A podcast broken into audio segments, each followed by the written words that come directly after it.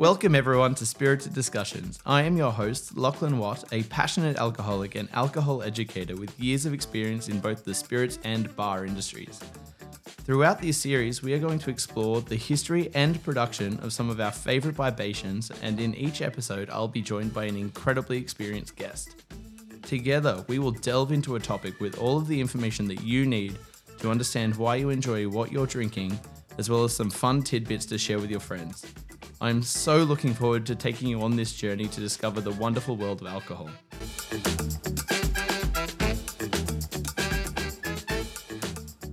Cheers, by the way. Cheers. Thank you for doing this. Sláinte. Hello, everyone, and welcome back to Spirited Discussions. Today, I am joined by a good friend of mine, Cassie. We are going to be discovering and talking about beer today.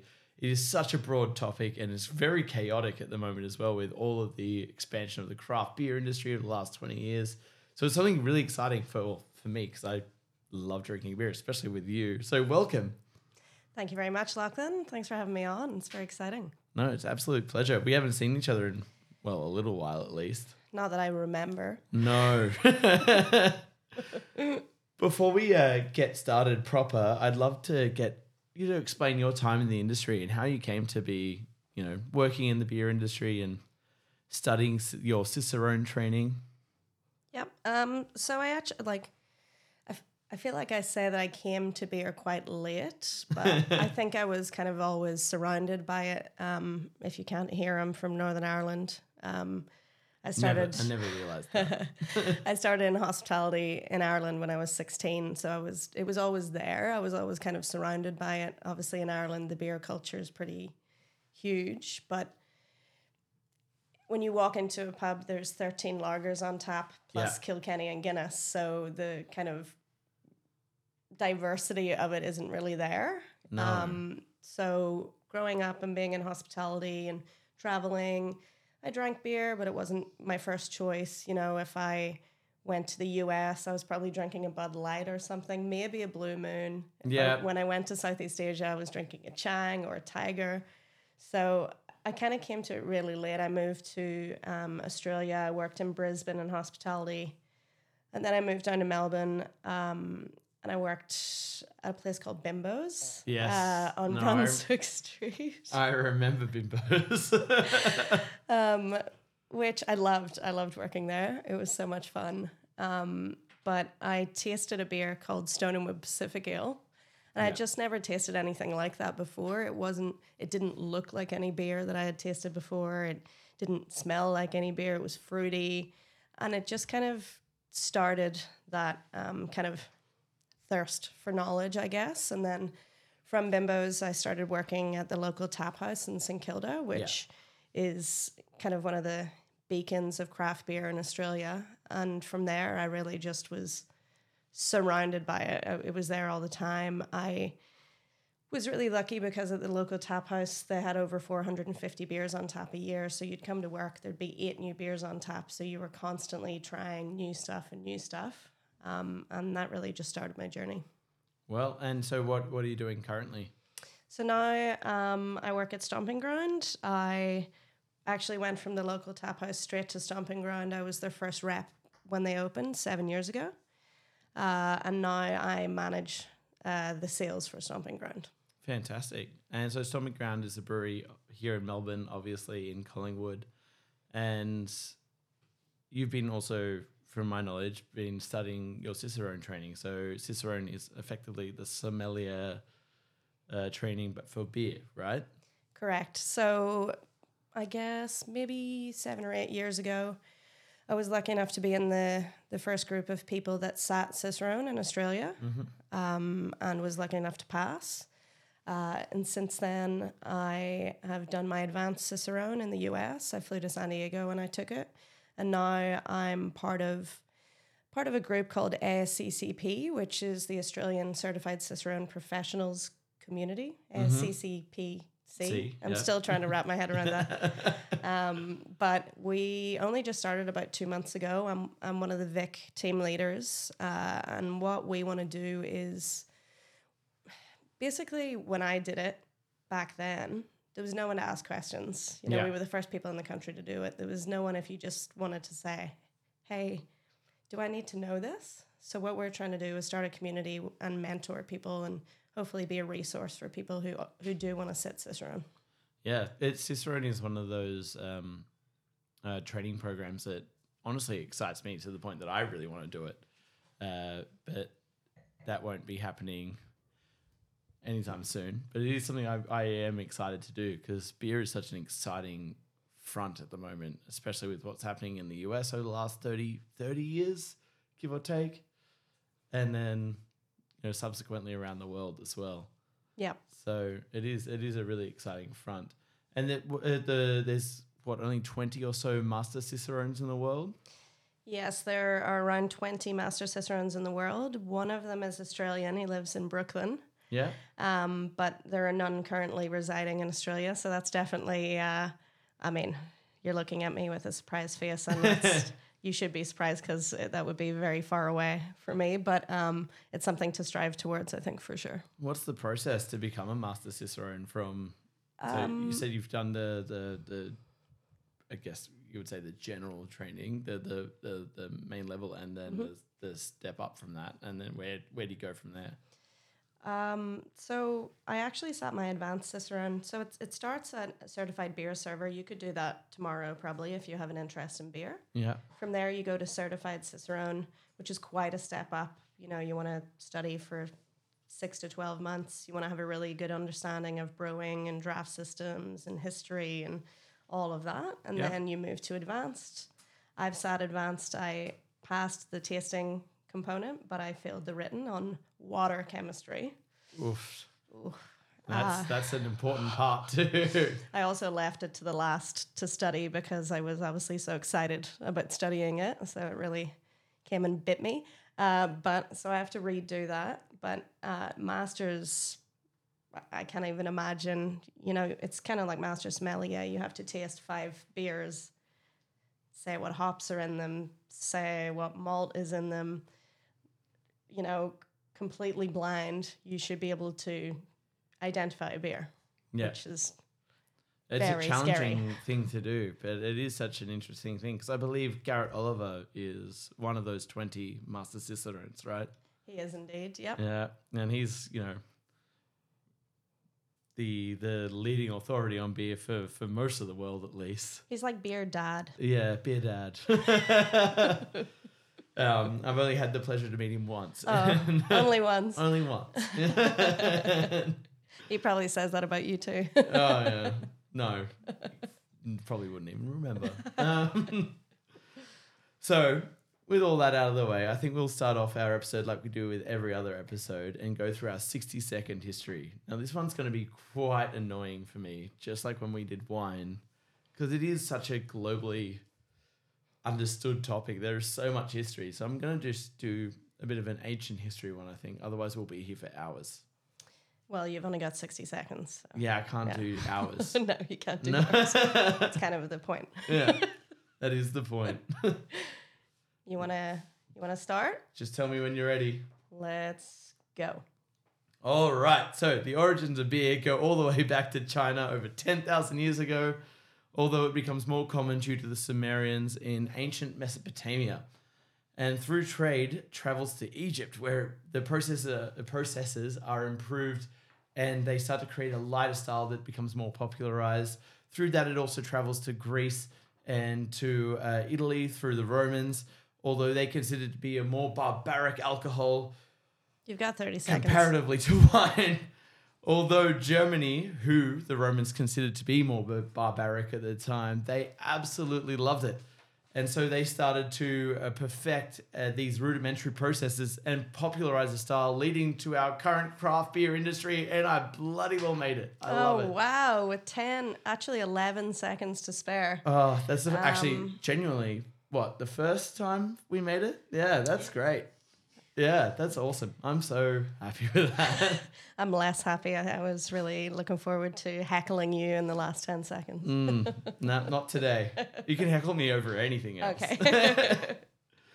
Well, uh, you kind of touched on, uh, touched on it in your history. So, what was your first experience with beer? Let's kind of break that down a bit further. So, you worked at the local tap house, and that's where you started to form your understanding of beer as a category. Was there any particular beer that stood out at that time that really cemented that? Uh, I think this answer is probably the same as a lot of beer fans, which is Rodenbach Grand Cru. Yeah, that was mine. Um, for anyone that doesn't know Rodenbach Grand Cru, uh, this descriptor might not sound very good, but it kind of has this really beautiful balsamic vinegar Yeah. Flavor. It's um, kind of ruby red with shades of brown. It's got this amazing kind of aroma. And I just never, ever, I, I couldn't believe that that was beer. Yeah. Uh, and I've had a lot of people return that beer to me at the bar and tell me that there's something absolutely wrong with it. But when you know what it is and what you're drinking, it is just the most amazing experience. Rodenbach Brewery is my favorite brewery globally, I- easily. I, would probably say the same. and their Caractère Rouge is my Oh. favorite beer that they make as well. And they actually only make one beer. Yeah. So they just make one beer and then they, you know, age it or they, They add fruit to it. They treat it different ways. separately, which is really amazing. It's they are incredible. It is genuine. It was my first enlightening to beer and like, oh, okay, this is what beer can be. Let's explore this more broadly. Yeah, exactly. 100%. So we'll break down those styles as we go on, but we'll start with the one that we're tasting right now. So we're tasting. Well, actually, can you tell us what we're tasting right now? Yeah, you I- brought this in for us I to did. taste. I picked this up yesterday um, at Range Tap Room in Abbotsford in Yeah. Melbourne. Uh, so Range Brewery from Brisbane. I was actually going to mention them later, so I, I'm going to sound like a Range fangirl. But um, uh, they've been around for a few years. They make a variety of styles. I actually really enjoy their lagers. This is a Vienna lager. It's not a style that you see super commonly No, these it's not. days, but it's a very malt forward lager. I guess in craft beer at the moment, we're seeing a bit of a resurgence of lager as a category, which is really exciting, especially for brewers, Yeah. because that's all that brewers want to make is lagers. But um, yeah, this is uh, super malt forward, nice, still crisp, clean, refreshing. It's, It- ca- it's called pastrami on rye. Yeah, which is It says funny that in multiple ways. is best enjoyed with a deli sandwich, which we don't currently have right now, but I can imagine. No, on a Sunday it's very difficult to find a deli style sandwich. Is it? it? It is, yeah. Oh, okay. Which I only found out recently. It's more of a weekday thing apparently in Melbourne, Yeah, right. Which is a nightmare. Well, at least we have a beer. Yeah, at least we have a beer. Now, so we mentioned lager. So lager, we'll start there as our base style, right? So lager is a style that originates around Germany Correct. traditionally. Yep. So what defines a lager beer? So basically, it's all about the temperature that it's fermented at and also Yeah. the yeast. Yep. Uh, and in your very 50 second history of beer, you got right up to Germany there. Uh, and in Germany and also in the Czech Republic, that's where these styles really started. Um, and a lot of it was to do with the water uh, and the water chemistry. Here we are back with water chemistry, my favorite topic. But um, you know, back in those days, they didn't have the labs that we have now, or anything to add to the beer to make it come out in the way that they wanted it to. So or it was, the understanding of the chemistry behind Correct. the water. They Correct. just used a good water source and that was it. we're like, we have water. Now, what can we make? We can make this kind of beer. Uh, and it was also with the malt that they used. Basically, up until a certain point in history, every single beer was dark because they didn't have a way to treat it. Uh, they just put it over fire essentially and, And it roasted, roasted it. So it was all dark. Uh, and there was a new kilning method basically that came about in those days that meant that they could make really delicious light lager. And that started in the Czech Republic and in Germany. And it kind of started with um, Munich Helles, German Pilsners, Czech Pilsners, Vienna lagers, um, Munich Marzens.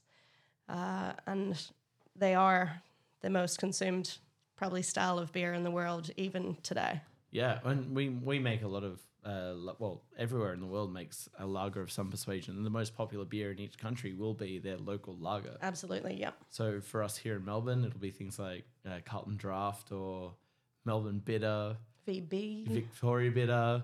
You've got Tooheys New in New South Wales, 4X, 4X up in Queensland, Great Northern, Reschs. Greshes. You've also got things like uh, Tsingtao from Asia, etc. Mm-hmm. Tiger, like you mentioned before.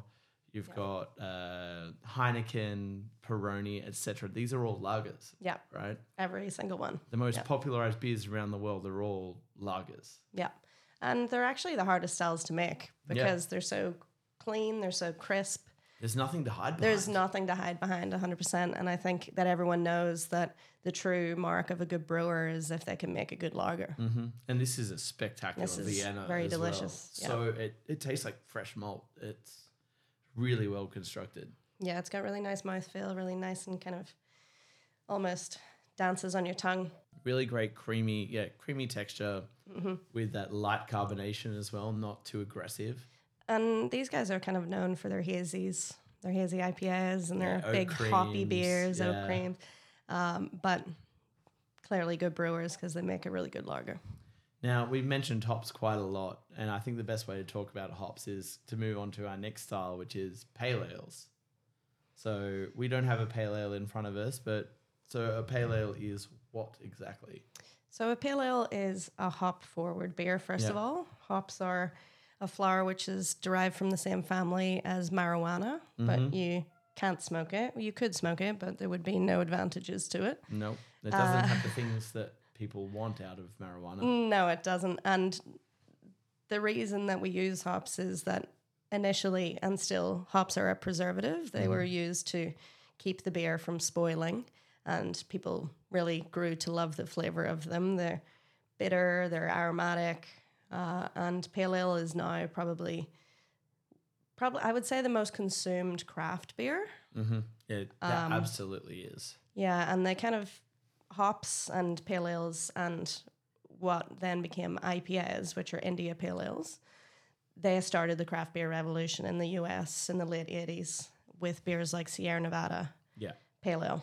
but we've got so many famous pale ales around the country. You mentioned uh, Stone & Wood Pacific Ale, Mm-hmm. which is to a stretch a pale ale by by design. Yeah, it's an Australian pale ale. Yeah. Yeah. we're we're holding up air quotes. Which uh, yeah, so these these hops are then used in the beer. So they what are they added to what part of the process to? I mean, these days, almost every part of the process. So you you add them in the kettle uh, where you boil them to get bitterness. You add them towards the end of the boil for aroma. You add them in the whirlpool for aroma. We do something called dry hopping, is when you add hops to uh, the fermenter, which is wet. Uh, I'm still not sure why we call it dry hopping, um, but that's all for bitterness, uh, for aroma and flavor. Technically, if a beer doesn't have hops in it, it's not actually a beer. No, so the the beer uh, a beer is the, uh, described as a grain ferment with hops. Correct. Grain, water, yeast, hops. That's the the core components to a beer. If it doesn't have any one of those, it's not a beer. Correct. And even beers that might not come across as having hops in them, sour beers, uh, saisons, Yep. they're in there. They're in there for balance and bitterness. You, you're just they're just not the predominant ingredient.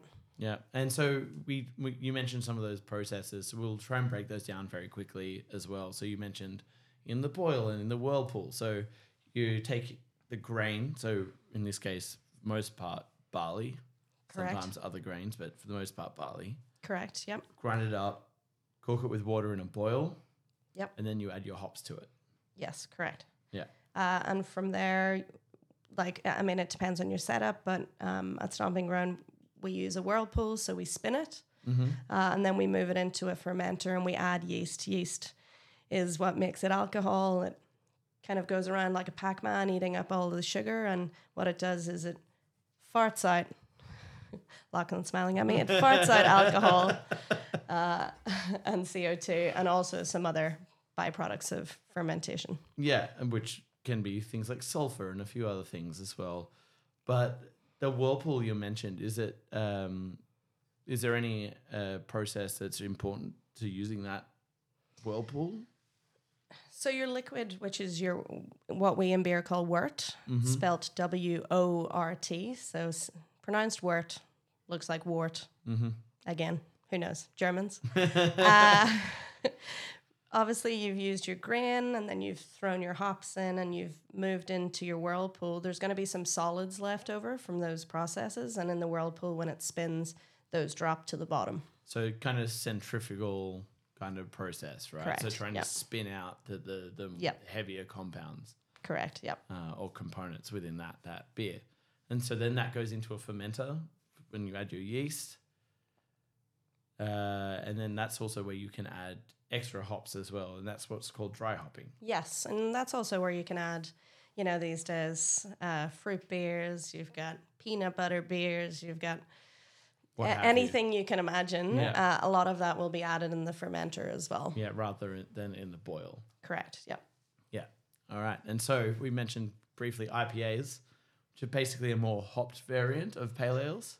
Yeah, more alcoholic, more hopped, and then from there there's double IPAs, which it just keeps getting higher and higher and hoppier and hoppier. and triple IPAs, etc. So with with uh, what happens with the double IPA? What what is what's the separation between an IPA and a double IPA? God, um, I think it's. I want to say it's eight percent makes it a double IPA. This is really checking me on my Cicerone knowledge. So I believe it's eight percent is when it becomes a double IPA. yeah. Um, well, we've got an IPA here. I think we should taste Yeah, that as well. Let's do that right now while we while, while we're talking about From it. From our uh, good friends at Hop Nation and Footscray. Yeah. This is one of their recent releases, which is called Paradise Valley Hotel West Coast IPA, sitting at six percent. So it's not a double. On the low side, yeah. So there are different categories. I might crack this really quickly. That was so satisfying. It was, wasn't it? There, so there are multiple styles of IPA. What are some of the terminologies that we can see? So we've got for here a West Coast IPA. Yeah, so as I mentioned before, um, kind of late 80s is when the craft beer revolution started in the US. And what happened was there were all these hop farms on the West Coast, kind of um, Pacific Northwest, Mm-hmm. Yakima Valley. Uh, and that's where a lot of those American hops were coming from. And a lot of the characteristics in those was kind of like resin and pine and tangerine and grapefruit. What we became to know as really classic West Coast American style flavors. Uh, and the West Coast IPA has all of those. One of the most famous you mentioned already, which was the um, Sierra Nevada IPA. Yeah, which is, um, you know, we said uh, Garrett Oliver is the dad of beer. I think Sierra Nevada is the dad of beers. Every craft brewery uh, in Australia and probably in the world has tried to pay homage to Sierra Nevada Pale Ale. Yeah, and and their IPAs as well. They they um, Yeah. Torpedo. torpedo. Thank Yeah. you. which is one of the classic American style IPAs that a lot of people who get into beer they taste that. That's what the their understanding of IPA is based off. Is that Absolutely. And I think uh, it's no secret to anyone that Little Creatures Pale Ale was blatantly trying to, you know, they were trying to pay homage to Sierra Nevada Pale Absolutely. Ale, which was one of the first craft beers in Australia. yeah? And then you have some of the original IPAs in Australia as well, trying to do the same thing, trying to hone in on that West Coast style. And that was kind of the predom- predominant style then from, you know, the, I guess, the mid 90s up until maybe five or six years ago. West Coast IPA was really the top IPA style. All of that kind of juicy resin and bitter. Like Bitter, they're meant to be really bitter and yeah. astringent and sticky. Uh, and then I guess came hurtling towards us was what what now I think more generally we're calling hazy IPAs, but or hazy or East Coast is the the two that I Yeah. see most often nowadays, but originates as a New England yeah. IPA, which yeah, I think when I try to remember one of the first ones in Australia, I think it was maybe the Mornington Squid series was one of the first ones. Three Ravens, Juicy, Three Ravens, Juicy, and Hop Nation Hop- Jedi Juice. Jedi Juice, yeah, and Which is now long, now called J Juice, I think. yes, I think there were some issues there with uh, Licensing. licensing. Yeah. but that those kind of started maybe six, seven years ago. Uh, yeah, around seven. I Yeah. think from memory. Yeah. And they came from uh, some breweries in the New England region in the US on the East Coast Mm-hmm. uh, that were uh, breweries like Alchemy um, and Treehouse that were doing heavily, heavily hopped beers with almost no bitterness. Uh, so all late hopping. So I talked about how you can put the hops in the boil for bitterness, and then you can put them in the whirlpool for aroma, and then you can put them. Uh, you can dry hop in the fermenter. They were going really heavy on the you know the back end Yeah. Uh, to get lots of aroma and hardly any bitterness. And part of what happened was those beers were coming out hazy. And I know a lot of those brewers say that that wasn't on purpose. Just wasn't intentional. It's it wasn't how intent. Yeah, exactly. And but then it became the trend to make the beer look hazy. Um, and, And less less fined as well, so you'd have a bit more sediment in the can and yeah. or the bottle or what have you. You know, Yeah, exactly. So very hazy, and then brewers began to yeah chase that that look, uh, and then we saw the the kind of trend towards oat creams where they're adding lactose to get that really creamy, low bitterness, juicy, sweet, almost orange juice yeah, characteristic. breakfast juice. Uh, Yeah. textural fruit driven characteristic. Now lactose has to be added in the boil. Is is that correct? Yeah, so it's an unfermentable Sugar, sugar, yeah. so it remains in the beer. Yeah, Uh, and that's to create yeah that sweetness to balance out the hops as well and create texture. My feel, yep. Yeah, and uh, while we're on IPAs, it's, this is a great uh, chance for us to break down some of the terminology that we're starting to see in craft beer as well that can, is not well explained. People just say it and expect everyone to know it. Things like cryopop, which is one that I found very funny recently. Yeah. So, what is cryopop? So a, a lot that and a lot of those terms uh, are just how the hops are either created or treated, because there's just there's a lot of experimentation happening with hops at the moment. Mm-hmm. So cryo, obviously, it's been frozen. Yeah, frozen with nitro- liquid nitrogen. Yeah, yeah, uh, and I don't want to sound like this kind of person, but a lot of that kind of stuff is marketing it is. Yeah, uh, and you know there's a trademark on the end of of, of the words yeah. uh, and but it's it's cool there's a lot of really cool products coming out at the moment and i think it's cool that brewers can play around with those and and then consumers start to recognize terms like cryopop Well, yeah, cryopop is something we've only seen within the last 12 months, roughly, Yep. give or take.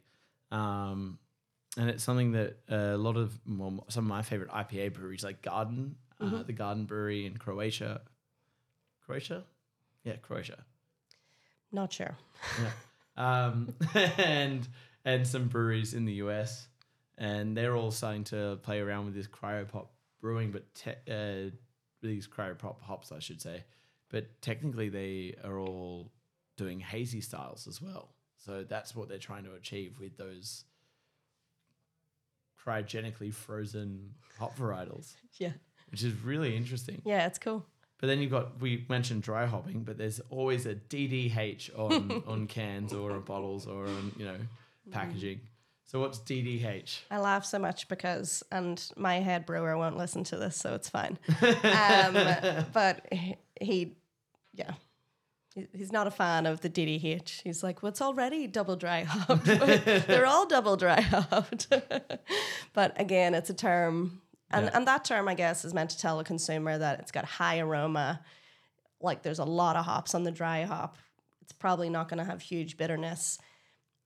Again, is that just another term for maybe a hazy IPA? It is Um, but you know, we got to get inventive these days, right?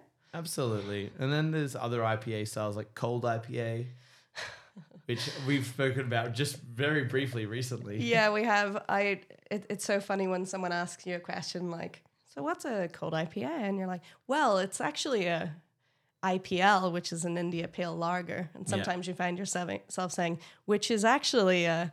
Lager that's kind of like an I so you start exp- you, you mentioned about five different beer styles just to describe one. You go in circles, right? Yeah, I And actually really like cold IPAs though. me so too. I, And it is a style that, for some reason, is becoming more popularized at the moment, which is great. Which I have no idea why, but it is, and that's exciting for me personally. yeah, me but too. it, it is basically uh, an IPA that has been lager fermented, so cold fermented, right? yeah, or you could say it's a lager that's been heavily hopped like an IPA. Which is the same thing. yeah, exactly. it's the exact same Depends thing. which which uh, direction you want to sneak up on it. Yeah, whichever way you want to sell it. Yeah, And correct. I think that the reason the cold IPA got well, what I'm seeing is the reason cold IPA that terminology came around is purely the way to sell these heavily hopped lagers. And that's it, right? Yeah, IPAs are more popular than lagers to a lot of drinkers. So if you market it to IPA drinkers as opposed to marketing an IPA to lager drinkers, it's going to be more popular. exactly, and it's, it's been very successful in that in Yeah. that realm. And so let's move on to I reckon let's go to dark styles before we go to you know more Germanic and Belgian and French styles. hmm So let's go to dark styles. So we've got. Let's move on to our next beer. Actually, let's go to our our stout that you've brought in for us today. Yes, this is uh, this is a stomping ground beer called Hallion. Uh, I am very stereotypical. I, as an Irish person, I love Jameson, Yep. I love potatoes, and I love Guinness. and I drink a lot of Guinness, and I I don't want to say I fought tooth and nail because there were a lot of supporters of this idea, but for St. Patrick's Day, I just really wanted to pay homage to to the black stuff, as Yeah. we say. And Hallion is a term in Ireland that we use for someone who's a, a bit naughty. So, for example, Lachlan, I could say, geez, I, I saw you at Heartbreaker the other night and you were an absolute Hallion. Yeah. So uh, this is our kind of yeah reference to to the OG. It's a Irish dry stout, and it's in uh, it's in nitro cans. Yeah. So let's explain that quickly before we crack it. So we're starting to see a lot more nitro beers happening. So typically beers are packaged with CO2, carbon dioxide. Guinness has always, well, not always been, but is commonly known as a nitrogen beer. Correct. So what is the difference between the two? So nitrogen is mostly non-soluble in liquid. So with 99% of beers, which are CO2, you get those big fizzy bubbles. Yeah. Uh, with nitrogen, they're tiny, tiny bubbles. So what happens is it kind of gives an effect of creaminess, a creamy mouthfeel. If you have it on tap, it's poured through a special tap, which we call a sparkler, which The little widget inside that just kind yeah, it's got like a bubbles little around. plate in it with uh, like five tiny holes. And what happens when you open the tap is it pushes it instead of it being pushed through one huge hole, it's pushed through five tiny holes, and it agitates it and creates a creamy head. Yeah. And so with with nitrogen cans, we start to see we're starting to see them package their beers without any kind of way to do that. So they give you uh, instructions on it, right? Yeah, we've got a little sticker on the top and says, This is a nitro beer. Tip can three times. That's one. Pour fast into glass and then enjoy. Yeah. This could be messy, by Do the way, when I do it. I'll. I'll do the honors. Yeah. So you invert. I'm sorry if I spray this all over you, Lachlan. That's okay. I'm used to it. I do this all the time at the bar. I'm pouring if you can't hear. It is one of those styles that we are seeing more often and used in other ways as well. So nitrogen being used for IPAs or Mm-hmm. other dark styles as well. Um, and it's really, really exciting. It's quite interesting that because traditionally that lack of carbonation and those small bubbles, when you drink a beer and you go to a pub, Lachlan's That's so good. uh, when you drink a beer and you go to a pub and it's got a huge head on it, and you know maybe you're from a certain part of the world and you say, "Where's the rest of it?" Mm. That's me, an Irish person, uh, making fun of English people Mm-hmm. um, or But- Americans. or Americans. um, but the best thing about the head on beer is that it's full of these huge bubbles, and those huge bubbles are full of aroma. So when you pour a beer with a huge head on it, it smells amazing. the difference though with nitro is those tiny bubbles and they're not really popping in the way that a CO2 beer would. So when you do a beer like an IPA, you're actually losing quite a lot of aroma if it's not on CO2. So I think that's actually quite hard to get right, to nail. And I've only had maybe two or three examples of nitrogenated uh, IPAs, which have been designed for nitrogen. Yeah, yeah. Sometimes you'll see a brewery do the same beer two ways: CO2 and nitrogen. Yeah, we we've done that, and I think um, a lot will use they'll use lactose to Yeah. to get more of that creamy mouthfeel too, and they'll probably have hops that work really well with that. Maybe you know tropical creamy hops. We're starting to see some of the some new hop varietals that are creating that, like Talus and and Sabro, that create that tropical Yeah. characteristic, which are very directly related. But, Yeah. you know, Sabro is a hop uh, that kind of gives this coconut cream tropical. it's like a mai tai. It's incredible. It is, yeah. I'm a fan. It's a very love it or hate it Yeah, hop. I And- love it. Yeah, I, I do Talus and too. Sabro, I love. Yeah. It's um yeah, I can see why people don't like it and it has to be very balanced. It has to be used very well, but yeah, I'm a fan. Yeah. I mean, people will love and or hate different hop varietals because there are Mm. so many nowadays as well. And there, you you know, you've got your noble hop varietals. We'll talk about those in a bit, but let's go back to what we were talking about with Sorry. our dark beers. No, no, this is great. um, well, so dark style. So stout's obviously the obvious one to jump onto straight away, seeing as we're drinking one right now. So, what is a stout? Yeah, so a stout is so a stout and a porter are the same thing. Yep. So two of the kind of more famous dark beers. Uh, It's kind of like how f- freeways are highways, but highways aren't freeways, Yeah. or whichever way around that saying goes. Uh, and basically, they're all about the malt. So they use probably like a, a very kind of broad uh, malt base. Yeah. So or grain, as as we touched on before, and then they might use quite a lot of or quite a s- small amount actually of roast barley. So something like a Guinness would have less than five percent roast barley, which is where just like they used to in the old days, the the malt or the grain has been roasted, and what it gives is a real kind of coffee roast espresso character. And the reason you only use such a small percentage is because it's quite just like an espresso, quite acrid, quite bitter. And you're using it for color and you're using it for that roast characteristic, but not not too much of it. when it's used sparingly, it creates this really like uh, uh, when it's uh, also combined with some of those richer, sweeter malts, it kind of creates this chocolate kind of Mm. um, dark chocolate and uh, cocoa orange kind of characteristic to it, Yeah. which is what we all love about Guinness. Yeah. yeah, me too. It's it, it's like sweetened espresso is what I always kind of compare it to. And one of my favorite things is um, because obviously being Irish, I love dark beer, but I love recommending dark beer to beer to people because people are so scared of it. They're terrified of dark beer. I'll, I've heard so many times, I'll have whatever as long as it's not dark. a lot of that's changing now. It's I'll have whatever as long as it's not sour. You, ooh. Yeah, that's what I'm. That's what I'm seeing a lot of. Oh. What I say to people is, do you like coffee? And they're usually like, yeah. Do you like chocolate? Yeah. Well, you're probably to like it. You Yeah. know, you don't have to be scared of it. It, it, and it was frightening for a long time, especially outside of Ireland and, and certain parts of Europe. It was a frightening style.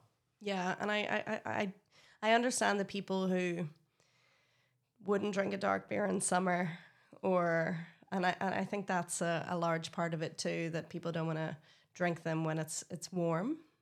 It seems like a winter sat by the fire kind of style, but not for me. Not for me either. For no, me. it's one of those things that uh, I always say is I think I could drink Guinness all day and all night and not have an issue. And I it. have. And I have. No, but it is it is a style that I would drink in summer. I drink, you know, I just sit in the sunshine with a you know tall cold pint of Guinness and feel refreshed. Well, honestly, it's 4.2, 4.2 Something. Yeah. percent. It's because it doesn't have large bubbles. Mm-hmm. It actually doesn't fill you as much because it's not filling you with gas, which is what people always say. They look at a pint of Guinness and they say, "Oh, it's like having a meal." It's not. Actually, doesn't fill you up that much because it's not fizzy. No, exactly. It is. It is something that I find genuinely refreshing, and I would sit on for days. We should go to the caretaker's cottage after this. Don't threaten me with a good time. um, with dark, so you said there's porter and stout. Is there anything that really separates them? Tra- um, traditionally, no, but now, yes. Yeah. So they kind of have evolved a little bit to be that a porter is kind of a drier, more roast forward style, and a So slightly higher percentage of that darker grain, or? Yeah, and I think you know using yeast and using um, processes that are are drying it out more too, so it's a bit more kind of I, I don't want to say crisp, but that kind of really dry, roasty finish and mouthfeel. Whereas a stout tends to be quite rounded, can be on the sweeter side, kind of heavier body, but those are it's it's a fine line, and there's a lot of beers like that. I was actually you know, to go back to the Vienna lager, uh, a Marzen or a Mertzen mm-hmm. and a Vienna lager are basically the same beer. There's in in Belgian beer, there's triples and Belgian golden strongs, and they're basically the same beer. yeah, It's like a one tiny between- thing that that is a difference, and it's not a lot. Yeah. All right, and so you've also got other styles of dark beer, or darker styles, I should say, like brown ales, black IPAs, red ales. Let's break those down very quickly. Yep. So we've got. Let's start at red ale. Red ale, yeah. So red ales, amber ales, red IPAs probably all live in the same place. ESBs as well, technically. Yeah. Yep. Um, what they're all doing is usually using a malt that has been caramelized. Mm-hmm. And so, like back in the day, they roasted them, they put them over fire. Now there's a million ways to make malt. And one of them is to caramelize it essentially or stew it.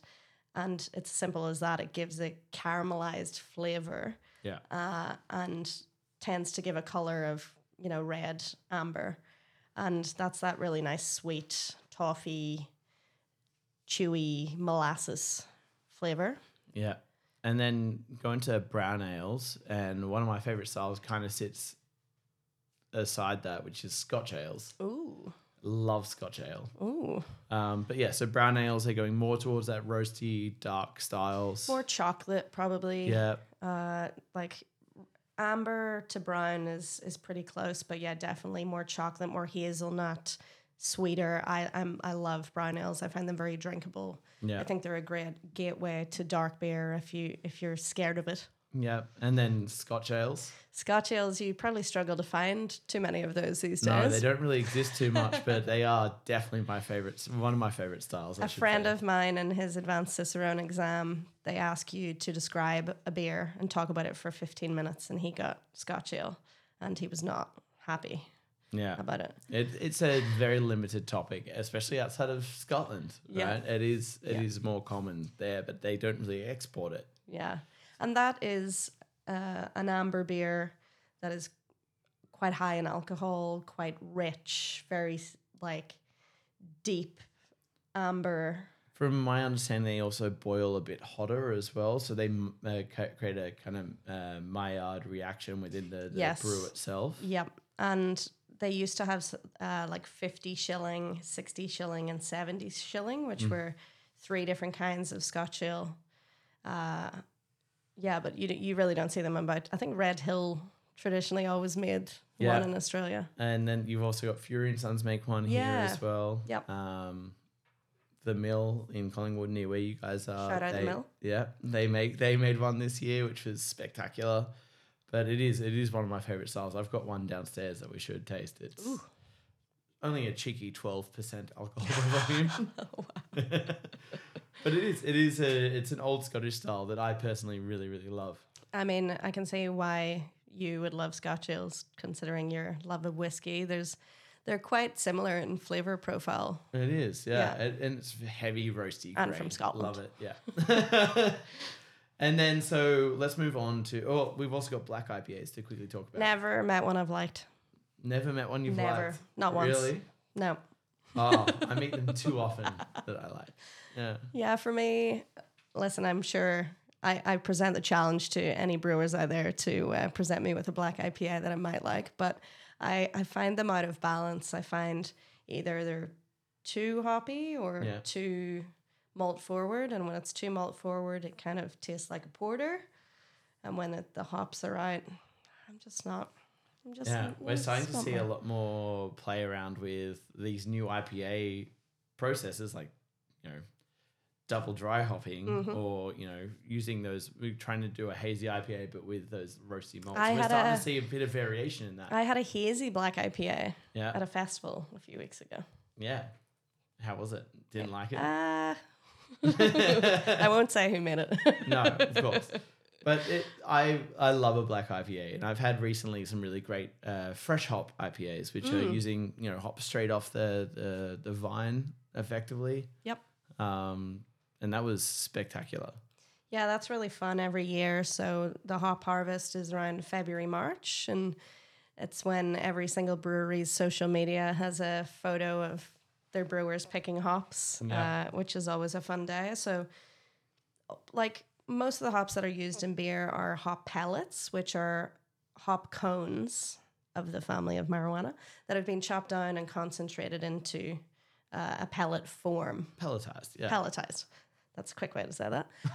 Um, but once a year, you get to go, you know, drive out to wherever we go to Ellerslie uh, and pick hops and bring them back and brew that day with the hops that you've picked. They go pretty quickly. You know, you have to use them they within. oxidize fast. Yeah, you have to use them within a couple of hours, basically. which is why uh, hop harvests have started to do that uh, cryogenic Exactly. Yes. freezing, which is to to basically kill it dead, but with all that fresh characteristic. Yeah, to it. halt any of that aging. Yeah. Yeah. Um, but there's also people who do dry aged hops and all of that as well to try and create other flavor profiles Yeah. within their beer. But yeah, so that that fresh hop harvest that happens well here in Victoria at least, or in Australia every February. You said, Feb March. Yeah. yeah, Yeah. and most of the hops that are grown there are what Galaxy, Vic Secret, any others. Yeah, lots. Ella, uh, Eclipse.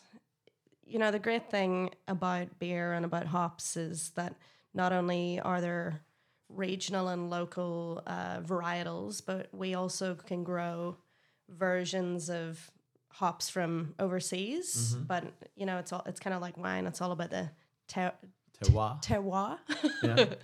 that the soil it's never going to be the exact same you know the soil is different the climate's different Yeah. so there'll be like australian cascade or um, australian versions of noble hops which is really cool i think yeah Now, I think we've covered dark beer pretty well, and we've got these two beers that are just staring at us. Mm. And I know that you're very excited about at least one of them. at both Yeah.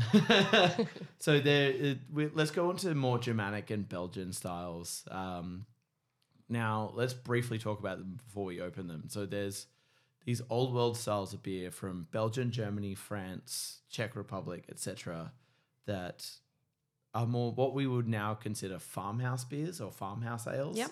I guess you would call them. So let's break that down a little bit first. Actually, how about you go through that while I open our first one? you can pop it Yeah. um, i think initially um, we've touched on malt and hops initially these beers it was all about the yeast Yeah. uh, and in in a lot of German and Belgian beers. Whoa, it's a girl. Uh, a lot of a lot of Belgian and German beers. It is all about the yeast and those yeast characteristics, which in a lot of Belgian beers tend to be things like bubblegum and clove and white phenols like white pepper and like I said before, there is malt and hops in them, but they're kind of taking a back seat to the to the yeast characteristics. And then what happened was those beers went into barrels, uh, Yeah. and either, you know, back in those days, it was probably happening happening very naturally that some of the stuff in the barrels and in the, in the air was creating these wild farmhouse beers where we were starting to get Brettanomyces or uh, other characteristics where kind of like Rodenbach that we touched on. You know, it's Yeah, vinegar, balsamic yeah. thing, yeah. or it's leather uh, is another characteristic of Brettanomyces, and they're just weird and wonderful and kind of not a million miles away from champagne. I always think, you know, these beers are bubbly and spritzy and can be quite delicate at the same time as being having a lot of complexity. So Well, I mean, the beer we're talking about is one of those exactly, which is something that is a bit more spritzy and delicate and elegant. It is effectively the world's most fav- famous farmhouse beer, which is Saison Dupont. Um, it genuinely is. It's uh, anyone who talks about beer in this farmhouse category talks about this being their favorite beer of all time. this is in my top five, absolutely. Yeah, it is. I unfortunately this isn't being filmed because what what you're missing at home or wherever you are because this is a medium where people can wherever, listen to this wherever is the most beautiful white fluffy crunchy head. Head. Yeah. It is. It is a spectacular beer. I actually haven't sa- had Saison Dupont in maybe four to five years. I haven't had it in a few years either. now, funny thing about this beer is I actually bought this to uh, use as a um, education tool for my team at the bar because they uh, don't. They're a young team at the moment and they don't know a huge amount about beer. And we've been talking about Saison a lot, and I wanted to show them this, but. When we got you in, I knew I wanted to open this with you. They can just they can just listen to the Yeah. No, we'll I'll just get another one. It's easy to get a hold of sometimes. yeah. It is a spectacular beer. So Saison, Saison, sorry, I moved away from the mic. Uh, Saison has always been in Australia Mm-hmm. the hardest style to sell. Saisons and wheat beers.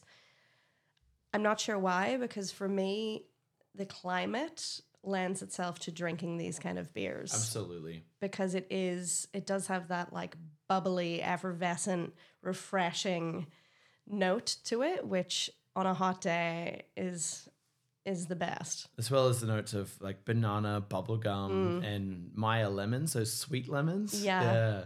White pepper. Yeah. There's just so much going on, but it's so pretty. It is. Yeah, and this with food, like beer and food pairing is a big thing and it's it's uh not always easy, especially with hop forward beers, but something I live by is if in doubt, saison. And Saison Dupont. um, this would go great with a really fatty white fish kind of thing or Ceviche. ceviche. Yeah, it'd be a fantastic beer to pair in that way. But it, uh, saison is the only beer that is classified as a farmhouse ale as well. While we consider all of them being farmhouse ales, I was recently reading um, an article on it because we did for Good Beer Week this year, which is 2023, um, uh, celebration of farmhouse ales. Oh, you did? Awesome. And through through researching that, we realized that the only one that's genuinely classified as farmhouse is saison. yeah, right. Um, Saison but there's so many other styles. You know, it is broad topic, right? Broad category. Saison has my favorite story in beer, which Yeah. is that they came about because in the farmhouses, kind of on the border of France and Belgium, the water wasn't safe to drink. So what they did was they brewed beer Yeah. and they used whatever was on the farm and they chucked it into the beer and they would drink these. And I think usually they were table beers back then, so they're like three and a half percent. So instead of drinking water while they were working, they drank beer. Yeah. What a life! It was it was a it was a farmyard worker. It was a, Yeah. a working man's drink, right? Yeah. Saison. Um, other styles, uh, uh, more French styles like grisette, Grisette, yep. um, but they uh, tend to be more astringent grisettes as well. But they are Much table drier. beers, yeah. Yep. Yep. They're table beers. They're meant to to drink on a hot day while you're working. Yeah. I think it's the name maybe people are scared by, you know. It also typically comes in these big bottles. Yeah. We've had this 750 ml champagne bottle of beer. Yeah.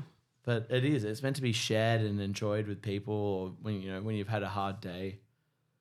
That's what you're meant to enjoy this with. And then we're starting to see massive growth in that, especially here in Australia, but globally as well, Yeah. with other styles um, of these beers. So we'll break it down to eventually get to our New World sours like kettle sours.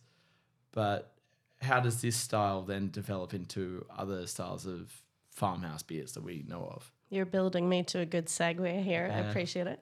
Uh, so, what happened was kind of as I touched on before, which these beers then got put into a barrel and inoculated with maybe some of those things on the farm, maybe, you know, uh, different spices, maybe some fruit. Uh, and over time, they developed all of these complexities, whether it was bacteria or Yeah. some yeast that was added to become either quite tart or um, funky, as we would Yeah. say now, or wild. Uh, and that brings us to our next beer, which is by the very talented and good mates Dollar Bill, Mm-hmm. who just took out champion beer at the AIBA Awards Yeah. 2023. We saw them, I think, two days later, the Oh, day later, wow. two days later, because How, how were they? they were good. They were very, they were very well behaved. Mm. Um, Fiona, who is one of the most interesting people in the beer world at the moment, because uh, uh, Dollar Bill, great great couple, Fiona and Ed. Ed's the the brewer, comes from that side of things, and Fiona could talk under wet cement. She is- Absolutely. she also likes a beer. yeah, she loves a beer. um, and we we uh, celebrated Dollar Bill for uh, Good Beer Week as well at the bar, and celebrating what they were doing. Yeah, they, it was just such a good time. She she stole the show, Fiona, um, at our tasting. We were celebrating five breweries, and she stole the show. The thing about these beers too is they're never going to pay the bills. no, These aren't big money making beers, and I think breweries like Dollar Bill and Wildflower and La Sirène and breweries who are making these Black really Arts. yeah Black Arts Uh, and even internationally, things like Cascade Brewing in USA, not Cascade in Tasmania. Um, very different really- absolutely completely different uh, Firestone and Walker as well. They make spectacular wild farmhouse beers. Um, they, they- these breweries are just doing some incredible things. But it's for the love it's not for the for the cash yeah, but a lot of these breweries are managing to do pretty pretty Yeah, okay off yep. it as well. They're not they're not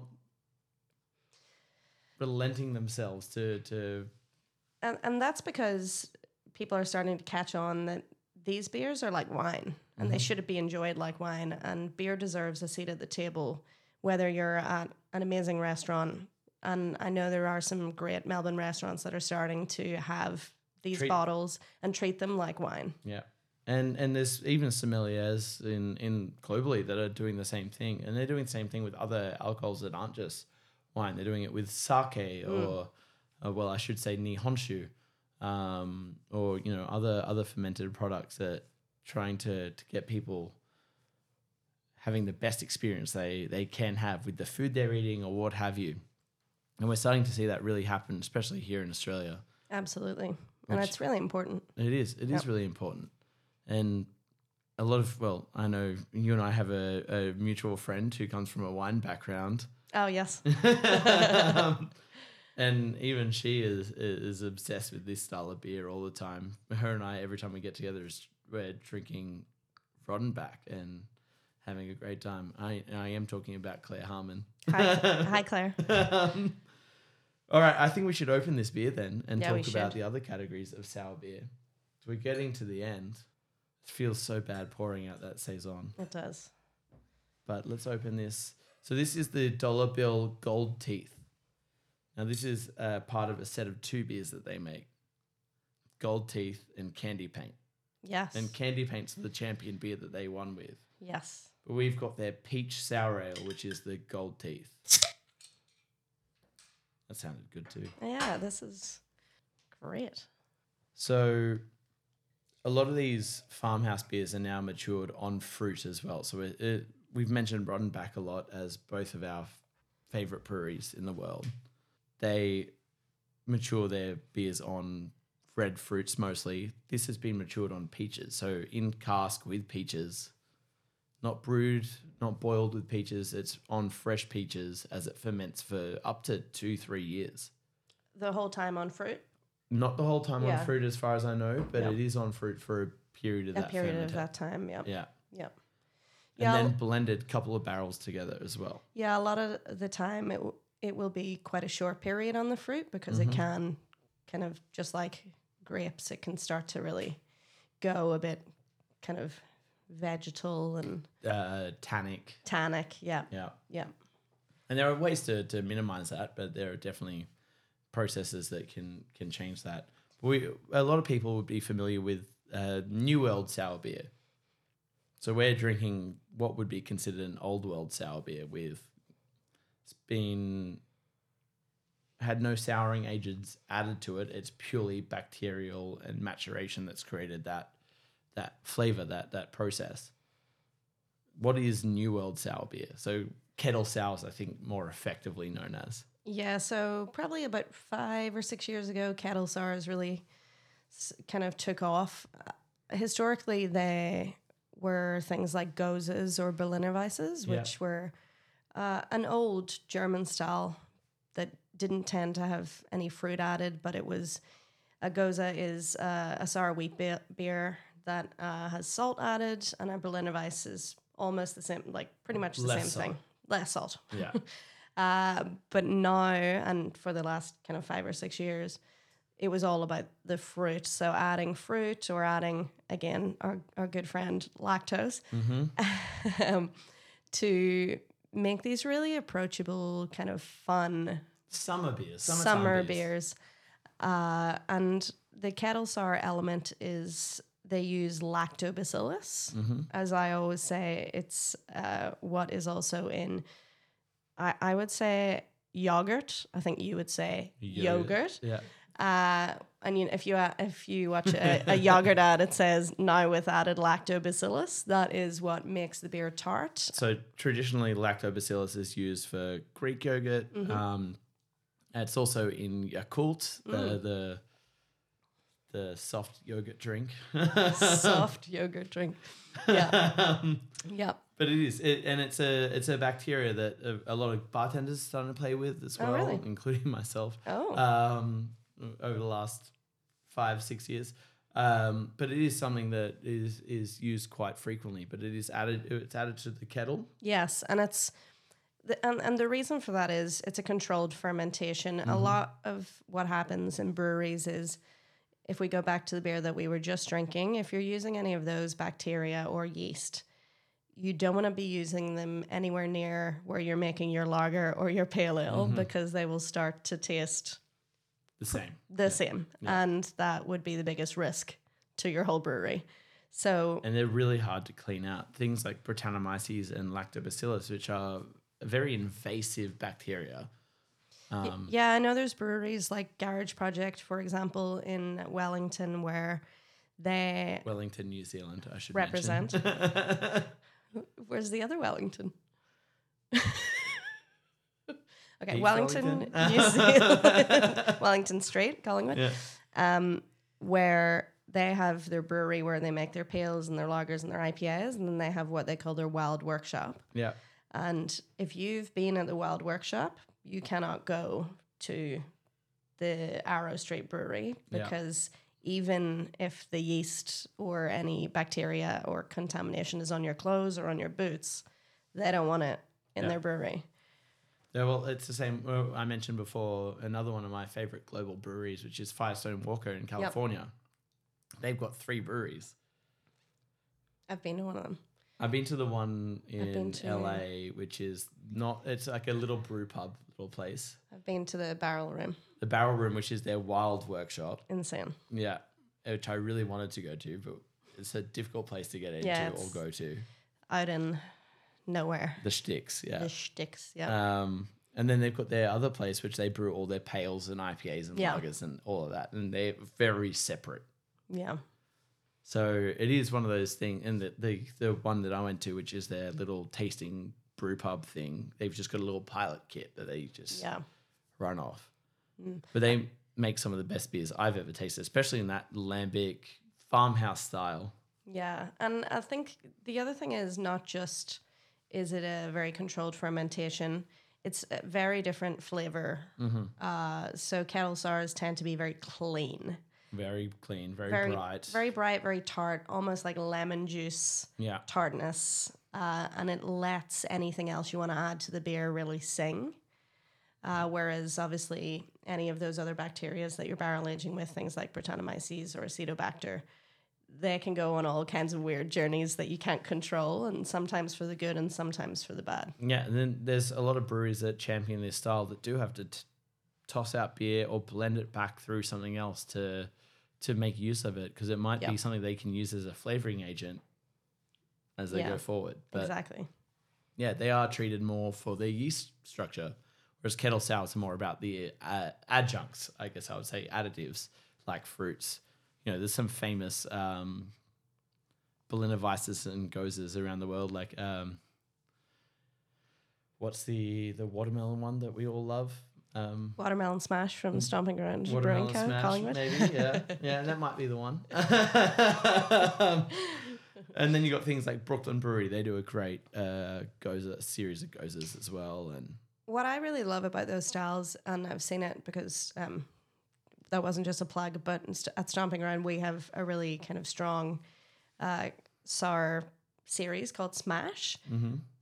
I've seen it in, like introduce people to beer so quickly. People who have never drank a beer in their lives, who say they hate beer, and they try a watermelon sour beer or a passion fruit sour beer, and they just love it. And then Yeah. it starts them on their journey. Two years later, they're drinking IPAs, and then they're drinking Saison Dupont.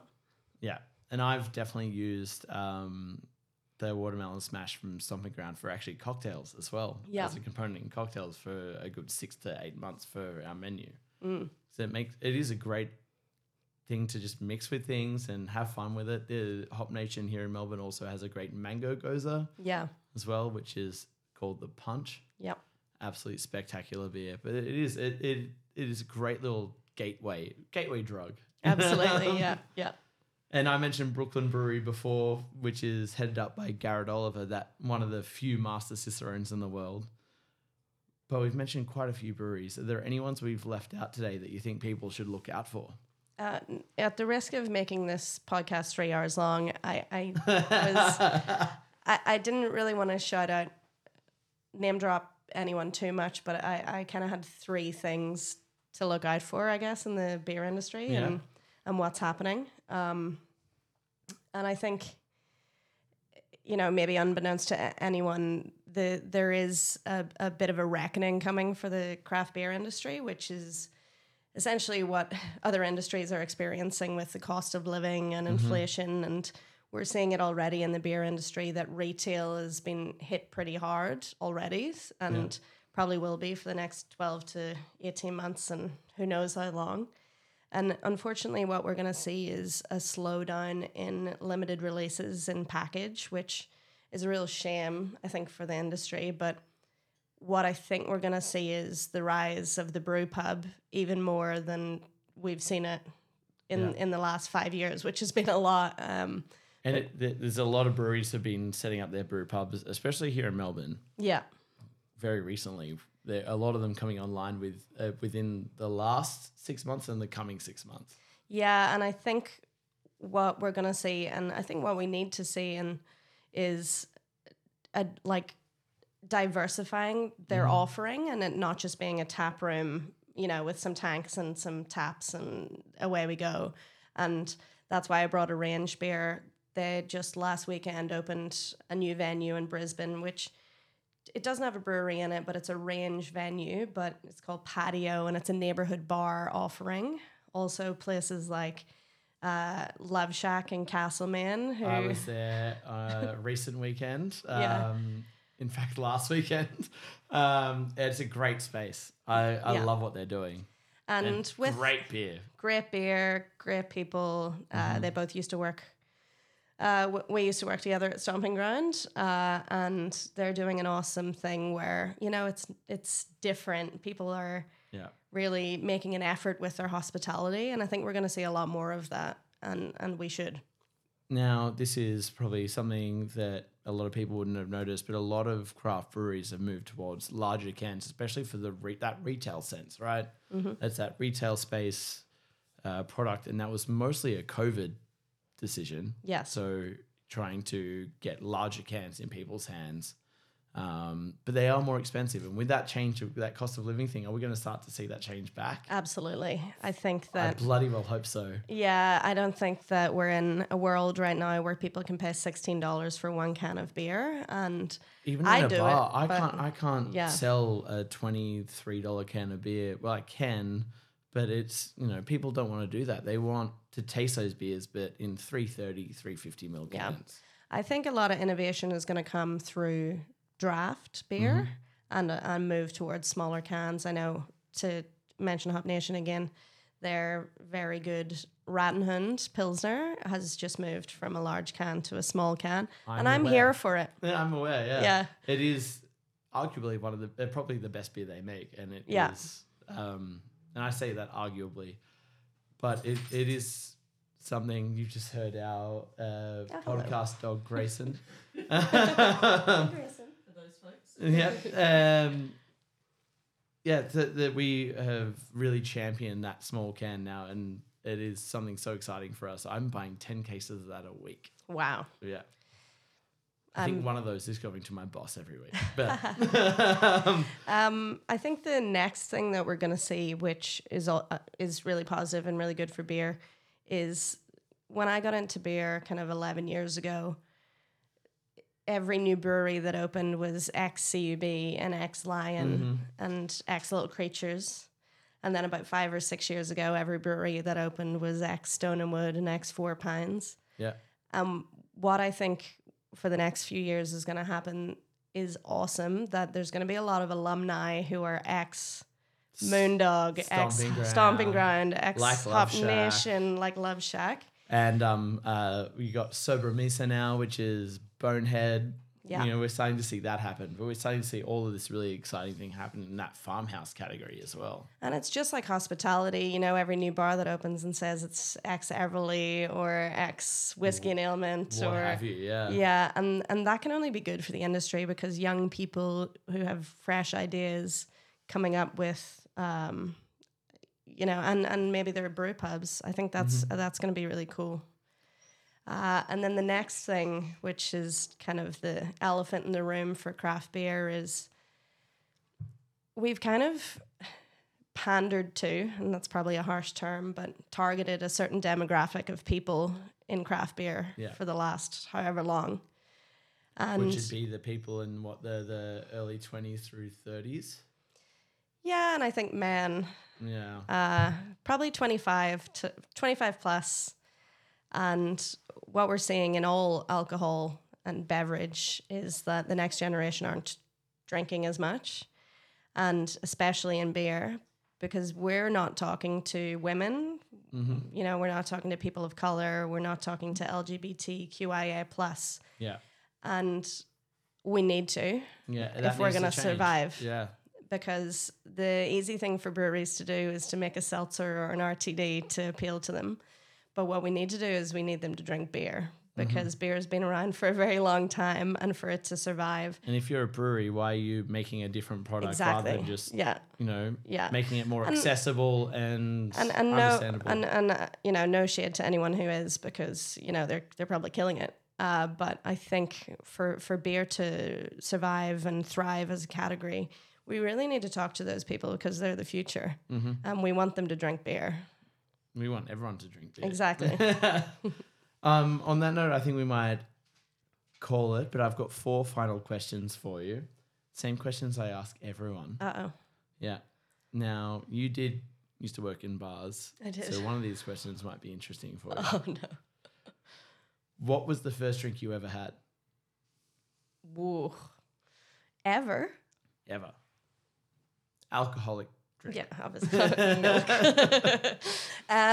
um, probably something really terrible like a Smirnoff Ice or a WKD. Oh, Blue Wicked. Yeah. Yeah. I was introduced to that recently. Well, not recently. What what is this year? Five years ago? Or like a we- or a West Coast cooler, maybe? yeah, West Coast coolers. Yeah. what was the last drink you had that you really enjoyed? Ooh. Um, in winter, I just drink a lot of wine, to be honest. I also just went to Castlemaine. Mm. I went to Boomtown Winery. I was also there this weekend. Ah, Yeah. And I love Minim's wine. I actually have purchased quite a lot of mixed cases, like all through COVID, Mm-hmm. and I just think their their wine is top tier. And I just had the Hitch. yeah, I tasted that. Yeah, I just had a bottle of that, and it was delicious. That sound yeah, it is incredible. Now, what do you normally drink when you finish work? Uh, probably. Uh, I mean, definitely a stubby ground beer because they're free. Yeah. Um, my fridge tends to have a lot of them in them. Uh, I'm drinking a lot of our hazy pale ale at the moment. Yeah. Fantastic. Yeah, or Czech Pilsner. right. I do love a Czech Pilsner. Me too. Yeah. Now, final question. Often called the bartender's handshake, Fernet Branca. I already know your answer to this. Do you actually enjoy it? Or do No. you tell people you do? I neither. I Yeah. actually someone gave me one on Friday night and I didn't drink it and I gave it to somebody else because I do not. I don't fernet. you do not Fernet. I don't fernet, but I've never been a cocktail bartender, so Yeah. I don't have to pretend to. No. I do, I've never had as to I mentioned, because I genuinely enjoy it. I do Jamison. Yeah. anyway, thank you so much for joining me today. It's so great to always catch up you with you and taste all these incredible beers. We're gonna have to finish some of these today as well. Yeah, we definitely have to go back to that Saison Dupont. I think. Anyway, it's so Thank good to see you. and chat through this, and we'll hopefully have you back again soon to break down some of these more intricate styles even further. Awesome. I look forward to it. Thank you, Lachlan. Thank you so much, Cassie.